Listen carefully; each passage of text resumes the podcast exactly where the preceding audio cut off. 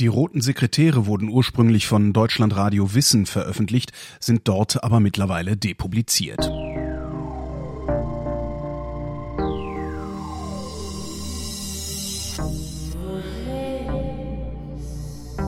Wer redet, ist nicht tot.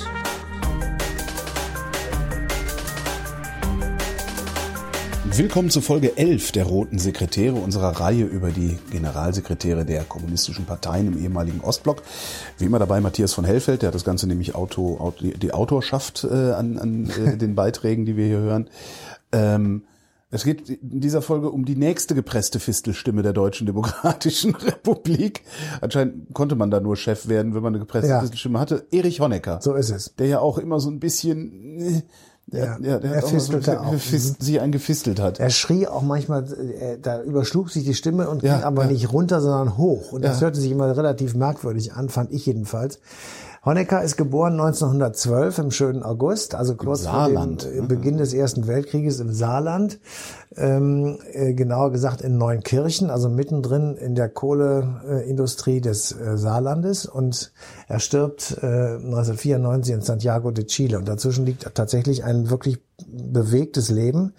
Ähm, und wenn man das so im Nachhinein betrachtet, ähm, es war natürlich ein Höhepunkt, dass er Generalsekretär äh, in der DDR war, der SED war und Staatsratsvorsitzender, also auch komplette Machtfülle. Aber auf der anderen Seite hat er auch zehn Jahre seines Lebens bei den Nazis im Zuchthaus gesessen mhm. und hat ähm, dort natürlich eine wesentliche Prägung seines Lebens mitbekommen. Ähm, die genau. letzten Jahre seines Lebens in äh, Schande verbracht. Genau, also er hat, äh, er ist tatsächlich jemand, der, der nun wirklich, ähm, auch da würde ich gerne sagen wollen, ähm, am Anfang seiner Karriere nach dem Zweiten Weltkrieg in der DDR war er jemand, der wirklich Gutes wollte. Und er wurde, als er an die Macht kam, als Nachfolger von Ulbricht 1971, ähm, wurde er auch als jemand gefeiert, dem man Reformen zutraute, der also mhm. den Hausbau ankurbelte, der das, äh, die Lebensverhältnisse verbesserte, der ähm, Mut und Zuversicht sozusagen einhauchte, der die Weltjugendspiele nach Berlin wiederholte, der also so ein bisschen für Liberalismus oder für Offenheit stand und einfach jünger war und so ein bisschen Schwung auch äh, ja. symbolisierte. Jedenfalls haben viele der DDR-Bürger das in ihm gesehen. Und am Ende seiner Karriere muss man sagen, dass eigentlich das Gegenteil richtig war. Also er hat äh, weder Schwung noch sonst irgendwas reingebracht, sondern Sturheit, Starrsinn, Festhalten, Betonieren, kleinbürgerliche Spießigkeit geradezu ja, ja. und schreckliche äh, Dinge, die er da von sich gegeben hat. Äh, Im Westen wurde er jedenfalls bei den Intellektuellen immer so ein bisschen belächelt, weil er auch ein ziemlicher Dumpfbohrer war und ja. irgendwie nicht so richtig aus den Puschen kam. Also ein Mensch, der äh, tatsächlich ähm, anders gegeben hat, fand ich jedenfalls auch ähm, für Kopfschütteln und Stirnrunzeln. Nichtsdestotrotz war er ein massiver Machtpolitiker. Er hat äh, am Beginn der DDR-Gründung oder 48, 49 war er derjenige, der die FDJ ins Leben gerufen hat, also die Freie Deutsche Jugend, also eine Art Staatsjugend. Ähm, die also natürlich so ein bisschen vergleich, verglichen wurde mit der Hitlerjugend, das ist ja klar, weil also Staatsjugend gab es im Westen so nicht und jetzt liefen sie wieder alle in der gleichen Montur rum und sangen irgendwelche Lieder und machten Aufmärsche und schwenkten mit Fahnen. Und Honecker war also derjenige, der das jahrelang als FDJ-Chef sozusagen ähm, leitete. Einer seiner Nachfolger war im Übrigen Egon Krenz. Ach. Ähm, und der ihm dann ja auch im Amt folgte. Also insofern war das immer eine gute Karriereleiter. Ja. Und er war ähm, ein, ein ja, auch so eine Art Speichellecker, so ein bisschen von Ulbricht. Also er hing so sehr an den Rockschößen von Ulbricht. Aber letztlich hat er ihn gestürzt. Hat oder? ihn dann aber auch gestürzt, nachdem er gesehen hat, dass Ulbricht allmählich auch ein bisschen senil wurde und am Ende seiner Tage dann auch wirklich Unsinn erzählte und so weiter. Also es war, es ist, wie gesagt, es ist immer so, irgendwann. Ulbricht halt, hat Unsinn erzählt, also noch, also richtigen Unsinn. Es, also er soll am, am Schluss dement gewesen sein. Also oh, nicht. Gibt's nicht, davon Tondokumente irgendwo im Internet? das weiß ich nicht.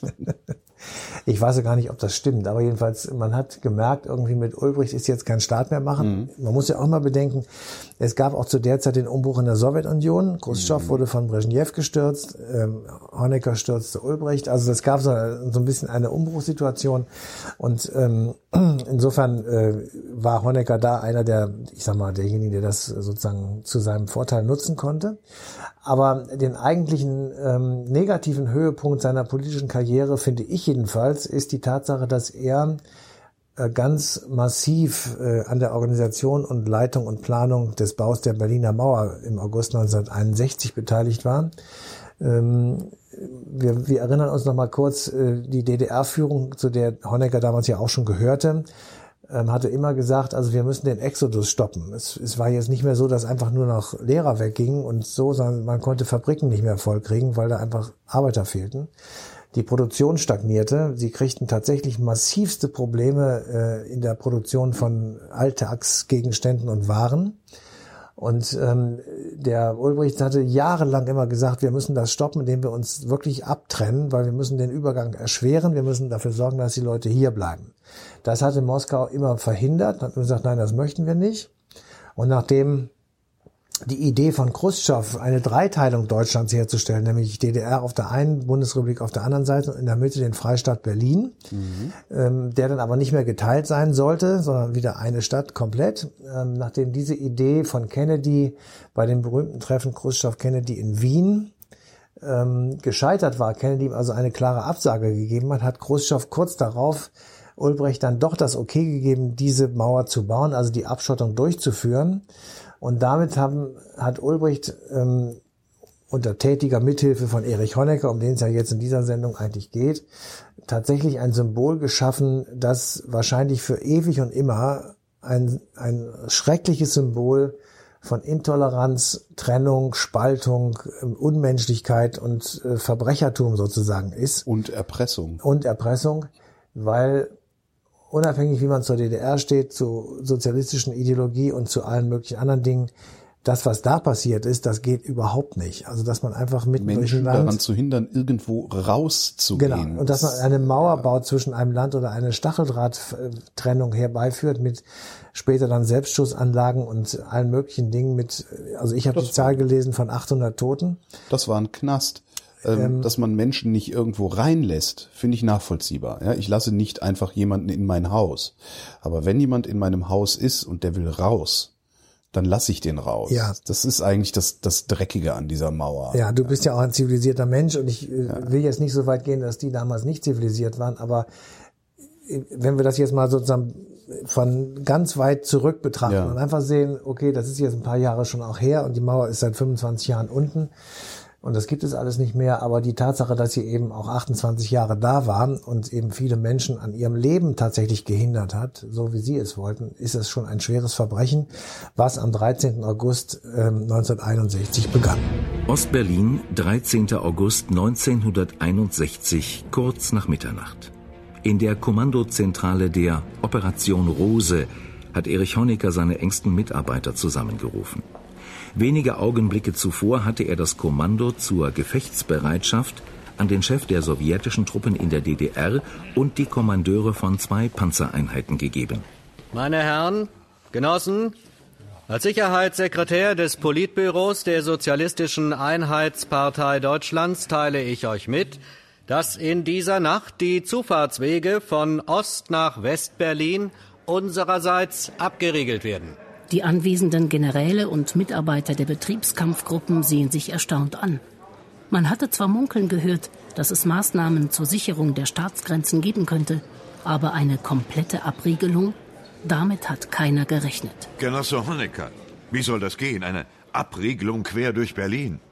In diesem Moment, Genossen, sind 5000 Angehörige der deutschen Grenzpolizei, 5000 Mann der kasernierten Volkspolizei, und weitere 4500 Mann der Betriebskampfgruppen in Marsch gesetzt worden, Richtung Brandenburger Tor. Schweres Baugerät sowie Stacheldraht, Panzersperren und Betonpfeiler sind ebenfalls vor Ort. Wieder tritt eine kurze Pause ein, aber Honecker vertreibt die aufkommenden Bedenken mit der Bemerkung, dass Nikita Khrushchev im Kreml ebenfalls informiert sei und die bevorstehende Aktion gutheiße. Hier sind die Einsatzpläne. Der Zeitplan ist genauestens einzuhalten. Morgen früh steht die Westberliner Bevölkerung vor vollendeten Tatsachen. Es geht um die Zukunft unserer Heimat und um den Schutz vor den Knechten des Imperialismus im anderen Teil Berlins. Und dann beginnt man mit dem Ziehen von Stacheldraht. Unter den Augen einer ungläubig staunenden Menge im Westen der Stadt errichten Bauarbeiter der DDR bis zum Vormittag einen Zaun entlang der Demarkationslinie zwischen der sowjetischen Besatzungszone im Osten Berlins und den westlichen Stadtteilen, die unter amerikanischer, britischer und französischer Verwaltung stehen. Im Jargon des SED-Politbüros heißt die Mauer antifaschistischer Schutzwall. Damit suggeriert die DDR-Führung, das Land müsse gegen Kapitalisten und Imperialisten geschützt werden. Tatsächlich aber muss die Massenflucht in den Westen gestoppt werden, denn im Juli 1961 ist die Wirtschaft der DDR beinahe zum Erliegen gekommen. 200.000 Menschen haben das Land in diesem Jahr bereits verlassen. In Ostberlin können 45.000 Arbeitsplätze nicht mehr besetzt werden. Mauer und Stacheldraht zwischen den beiden Teilen Deutschlands werden später mit Selbstschussanlagen zu einem unüberwindbaren Bollwerk ausgebaut. Sie sind 28 Jahre lang die klaffende Wunde des Kalten Krieges, die den europäischen Kontinent spaltet. Europa ist aufgeteilt in hochgerüstete Waffenbrüder der Sowjetunion einerseits und der USA andererseits. Während des Ersten Weltkriegs wächst Erich Honecker in armen Verhältnissen auf. Er empfindet sich als Opfer einer ungerechten Ordnung. Eine Erfahrung, die ihn zeitlebens prägt. Als Jugendlicher schließt er sich nahezu zwangsläufig dem kommunistischen Jugendverband an, geht an Wochenenden auf Fahrt und singt von einer besseren Zeit.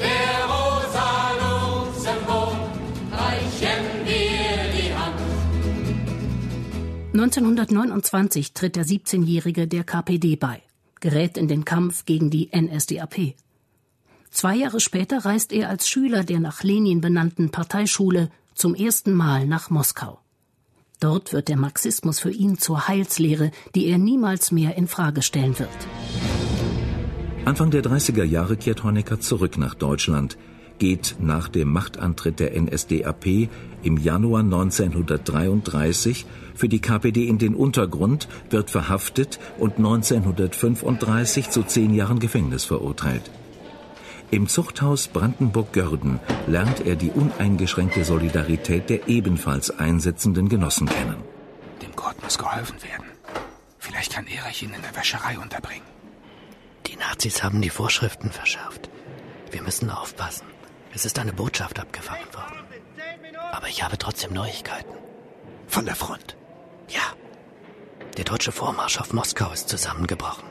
Die Rote Armee hat die Wehrmacht zurückgedrängt und erste Bodengewinne gemacht. Genossen, nur Mut. Mit Stalins Hilfe werden wir diesen verdammten Krieg doch noch gewinnen und dann bauen wir endlich eine sozialistische Gesellschaft auf, in der die Bourgeoisie ausgerottet wird. Anfang 1945 wird Erich Honecker von der Roten Armee befreit.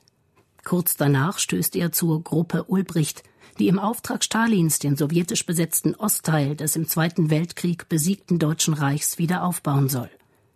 Schnell wird er zum politischen Gefolgsmann Ulbrichts, der ihn mit der Gründung einer staatlichen Jugendorganisation beauftragt. Es ist die Geburtsstunde der Freien Deutschen Jugend. Der Name klingt unverdächtig. Schließlich sollen auch christliche Jugendliche oder ehemalige Mitglieder der Hitlerjugend angelockt werden. Über den wahren Charakter der Staatsjugend lässt Honecker beim ersten Parlament der Freien Deutschen Jugend Pfingsten 1946 aber keine Zweifel aufkommen. Die wahren Belange eines Volkes haben nichts zu tun mit kriegshetzerischen, chauvinistischen Eroberungsplänen verstehen wir doch unter nationalen Werten all das Gute, das dem Fortschritt des eigenen Volkes und darüber hinaus dem Wohle der Menschheit dient. Erich Honecker steigt in der Nomenklatura der DDR auf, erfüllt jeden Wunsch des Politbüros und folgt den Anweisungen des Kremls. Als er nach parteiinterner Kritik von seinem politischen Ziehvater Walter Ulbricht auf die Parteihochschule nach Moskau geschickt wird, hinterlässt er im Mai 1955 eine straff organisierte und vor allem militarisierte Jugendorganisation. Jeder, der ein Gewehr der bewaffneten Kräfte der Deutschen Demokratischen Republik trägt, dient der Verteidigung des Friedens, dem Schutz der Errungenschaften unserer Republik und dem Kampf für das einige, demokratisch friedlebende Deutschland. Deshalb tun wir alles, um die Jugend auch durch militärische Ausbildung in die Lage zu versetzen, ihre Heimat erfolgreich zu verteidigen. Je weiter Erich Honecker in der Hierarchie von Staat und Partei aufsteigt, desto autoritärer wird er. Er nimmt nur Direktiven von Walter Ulbricht oder besser noch direkt aus Moskau entgegen. Gleichzeitig verhärten sich seine ideologischen Positionen. Fehlentwicklungen im eigenen Land sind ferngesteuerte Putschversuche oder das Werk von Agenten des kapitalistischen Westens. Nach einer langfristig inszenierten Intrige stürzt er am 3. Mai 1971 Ulbricht und wird selbst Generalsekretär der Sozialistischen Einheitspartei Deutschlands. Nach anfänglichen Erfolgen, die ihm Popularität in der Bevölkerung einbringen, stagniert die Entwicklung in der DDR wieder. Dennoch führen deutsch-deutsche Gespräche 1972 zu einem Grundlagenvertrag und ein Jahr später zur Mitgliedschaft in den Vereinten Nationen. Im September 1987 reist Erich Honecker zu einem offiziellen Staatsbesuch in die Bundesrepublik. Besonders aktiv zu Frieden, Abrüstung und Entspannung beizutragen. Beim Empfang durch Bundeskanzler Helmut Kohl fühlt er sich im Verein mit der Sowjetunion auf der Siegerstraße der Geschichte. Aber das Gefühl trügt. Denn in Moskau ist mit Michail Gorbatschow ein neuer Generalsekretär auf der politischen Bühne erschienen. Mit den Schlagworten Glasnost und Perestroika revolutioniert er den Ostblock. Zum 40. Jahrestag der DDR-Staatsgründung kommt Gorbatschow nach Ostberlin. Unser Staat steht auf sicheren Füßen. Die Staatsorgane haben die Situation unter ihrer Kontrolle. Genosse Honecker, es drängt die Zeit. Antisozialistische Kräfte können sich leicht chaotisieren, wenn sie keinen Ausweg sehen. Sie müssen Veränderungen durchführen, wie in der UdSSR und anderen Ländern des Warschauer Paktes. Wenn Ihr Nachbar sein Haus tapeziert, sehen Sie sich dann genötigt, auch Ihr Wohnzimmer zu tapezieren? Genosse Generalsekretär? Ich halte es für geboten, jetzt zu handeln. Wir brauchen schnelle und mutige Beschlüsse. Wir dürfen die Chancen nicht vertun. Wenn wir zurückbleiben, bestraft uns das Leben sofort. Als auf der folgenden Pressekonferenz von Gorbatschows Pressesprecher der Satz Wer zu spät kommt, den bestraft das Leben. Geprägt wird, hat der politische Wandel in der DDR und im Ostblock ein prägendes Schlagwort. Honecker verschließt sich auch weiterhin Reformen. Es ist eine Ironie der Geschichte, dass die Mauer, deren Bau 1961 seinen Aufstieg in der Partei befördert hatte, nun sein politisches Ende markiert. Als die Mauer von ostdeutschen Demonstranten eingerissen wird, ist er schon nicht mehr im Amt.